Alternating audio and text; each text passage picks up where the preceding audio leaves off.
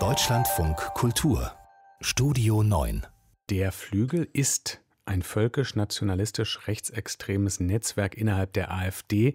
So kann man es äh, jetzt noch lesen, äh, gerade auf Wikipedia. Wenn es aber nach der AfD geht, dann sollte es ab heute eigentlich heißen, der Flügel war ein Netzwerk. Denn die Partei will, dass sich der Flügel auflöst bis heute. Nun gibt es zwar einerseits so Dinge wie ein Logo, was man natürlich nicht mehr nutzen kann, oder auch eine Website, die ist auf jeden Fall gerade schon offline, aber an sich ist der Flügel natürlich etwas schwer Greifbares und damit kaum aufzulösendes, vielleicht irgendwie wie Luft, übelriechende Luft vielleicht, aber die kann man ja auch wegwedeln und dann riecht sie halt woanders. Dieses Weiterleben des Flügels, das versucht Björn Höcke jedenfalls auch nicht unbedingt zu verstecken, wie hier in einem Video. Der Flügel wird jetzt bald Geschichte sein, aber der Geist des Flügels, der wird lebendig sein in dieser AfD. Halten wir an diesem Geist fest. Wir sind willens und in der Lage, diese unsere AfD zur einzig relevanten Volkspartei in Deutschland zu machen. Ja, kann die AfD den Flügel also per Beschluss loswerden? Ist das mehr als nur Kosmetik? Unser Korrespondent in Thüringen, Henry Bernhard, kommentiert. Reider heißt jetzt Twix, sonst ändert sich nichts.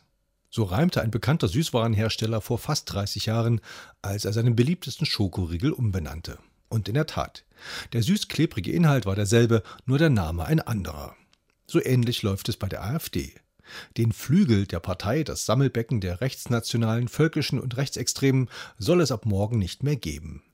Die Selbstauflösung wurde dem Flügel vom Bundesvorstand verordnet, nachdem das Bundesamt für Verfassungsschutz verkündet hatte, den Flügel als verfassungsfeindliche Gruppierung unter Beobachtung zu stellen. Zu groß ist die Angst in der AfD-Spitze, dass die Verfassungsschützer bürgerliche Wähler abschrecken könnten, um die man doch so buhlt. Aber was bedeutet es, wenn der Flügel ab morgen nicht mehr existiert? Seine Website ist schon verschwunden. Auf Facebook wird man aufgefordert, Fotos oder Videos jetzt noch runterzuladen, da sie bald verschwunden seien. Die Netzwerke, Mailinglisten, Kommunikationsgruppen aber werden weiter existieren. Und ebenso die Ideen des Flügels, dem es gelungen ist, das Machtzentrum der AfD immer weiter nach rechts außen zu verschieben und wichtige Stellen mit Flügelleuten zu besetzen. Dass der Bundesvorstand der AfD in zwei Wochen überprüfen will, ob die Auflösung des Flügels tatsächlich erfolgt ist, klingt wie ein Witz. Nur weil es keine Björn Höcke-Devotionalien, keine Tasten und Beutel mit dessen Konterfei mehr im Flügelshop zu kaufen gibt, ist der Flügel nicht verschwunden. Weder hat sich der Bundesvorstand auch nur von einer Aussage des Flügels distanziert, noch von dessen Spitzenpersonal.